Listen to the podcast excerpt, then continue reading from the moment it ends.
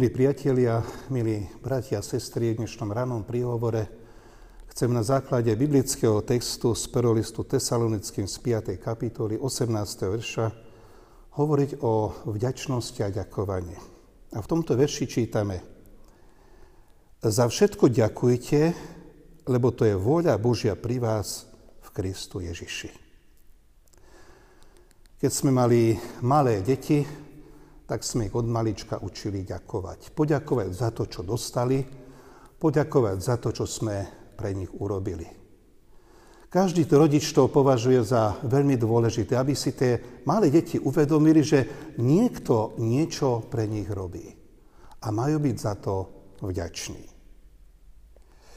Podobne je to, bratia a sestry, aj s našim vzťahom k Pánu Bohu.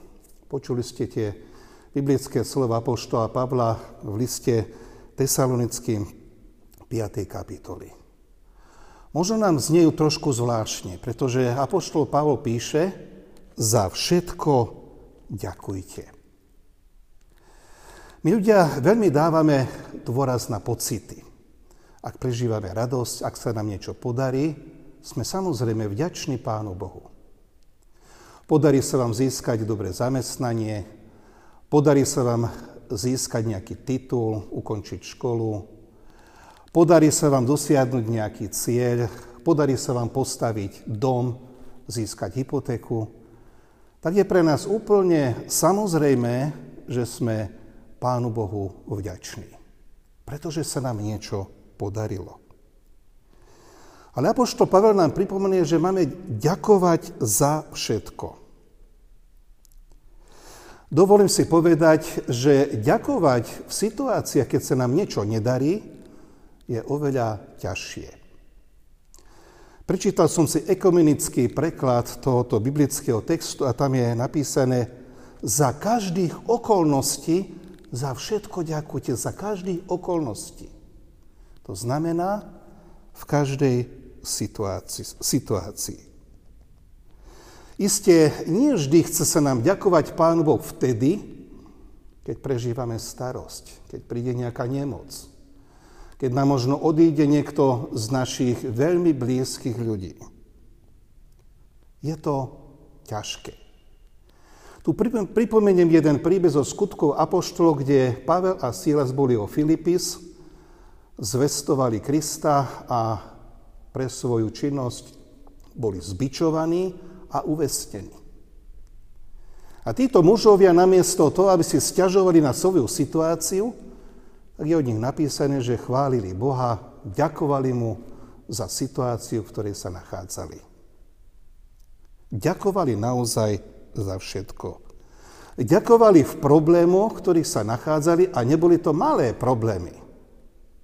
Bratia a sestry, neraz sa ocitneme v problémoch, ktoré nám ako sa hovorí, prerastajú cez hlavu. Nevieme, ako ďalej. Ako sa z toho dostaneme. Možno máte ťažkú finančnú situáciu, alebo ste prišli o prácu, alebo ste dostali nejakú nemoc. Ako má človek vtedy ďakovať? Myslím si, že ako veriaci ľudia v tejto chvíli by sme si mali uvedomiť tie Božie dobrodenia dary, ktoré sme dostali. Apoštol Pavol a Silas dokázali ďakovať, myslím, aj preto, lebo milovali Krista. Boli naplnení Duchom Svetým a boli pevne rozhodnutí konať jeho vôľu, šíriť evanelium. A preto ďakovali Pánu Bohu aj v tej veľmi ťažkej, zložitej situácii, do ktorej sa dostali. Bratia sestry, keď veríme v Krista, keď ho milujeme, keď veríme Božiemu slovu, tak myslím si, že by nemal byť až taký veľký problém, aby sme ďakovali Bohu v každej situácii. Pretože nikdy nesme zabudnutí. Pretože vždy sme v Božích rukách. Sme v Jeho pozornosti. Nikdy nesme vystavení nejakému slepému osudu. Nie sme v rukách mocných, ale sme v rukách Božích. Keď prichádza, prichádzajú skúšky, tak vlastne skúšky preverujú, preverujú našu vieru. A v skúškach viera rastie a je vytrvalejšia. Poviem vám jednu krátku skúsenosť z mojej návštevy v nemocnici. Bolo to asi pred rokom. Bol som navštíviť jednu známu sestru, ktorá bola veľmi vážne chorá. Počas toho, ako som prichádzal na jej oddelenie, tak som rozmýšľal, čo by som ako farár mal povedať. Akým slovom by som ju mal pozbudiť, aby ju to potešilo.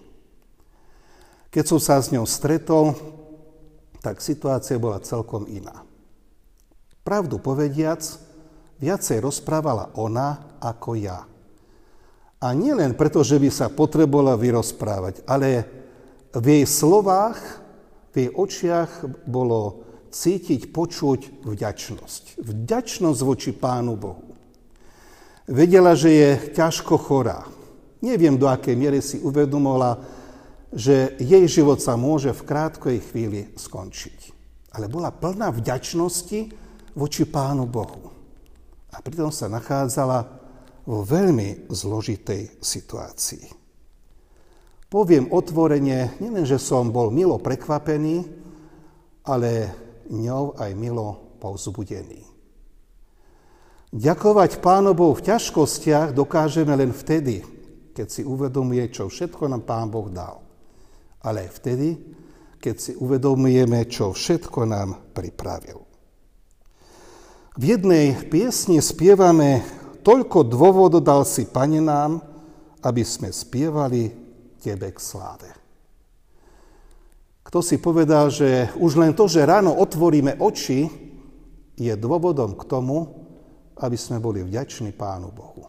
A myslím si, že každý jeden z nás, ja aj vy, máme naozaj veľa dôvodov k tomu, aby sme za všetko ďakovali Pánu Bohu. Amen. Pomodlíme sa.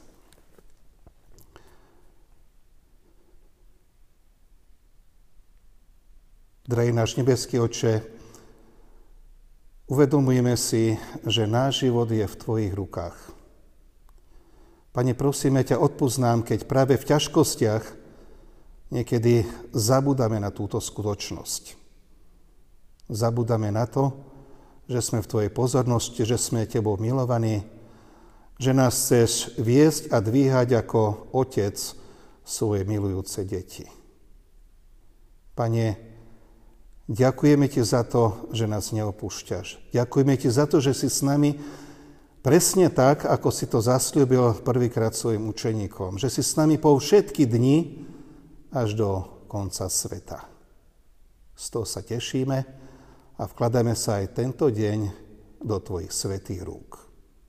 Amen.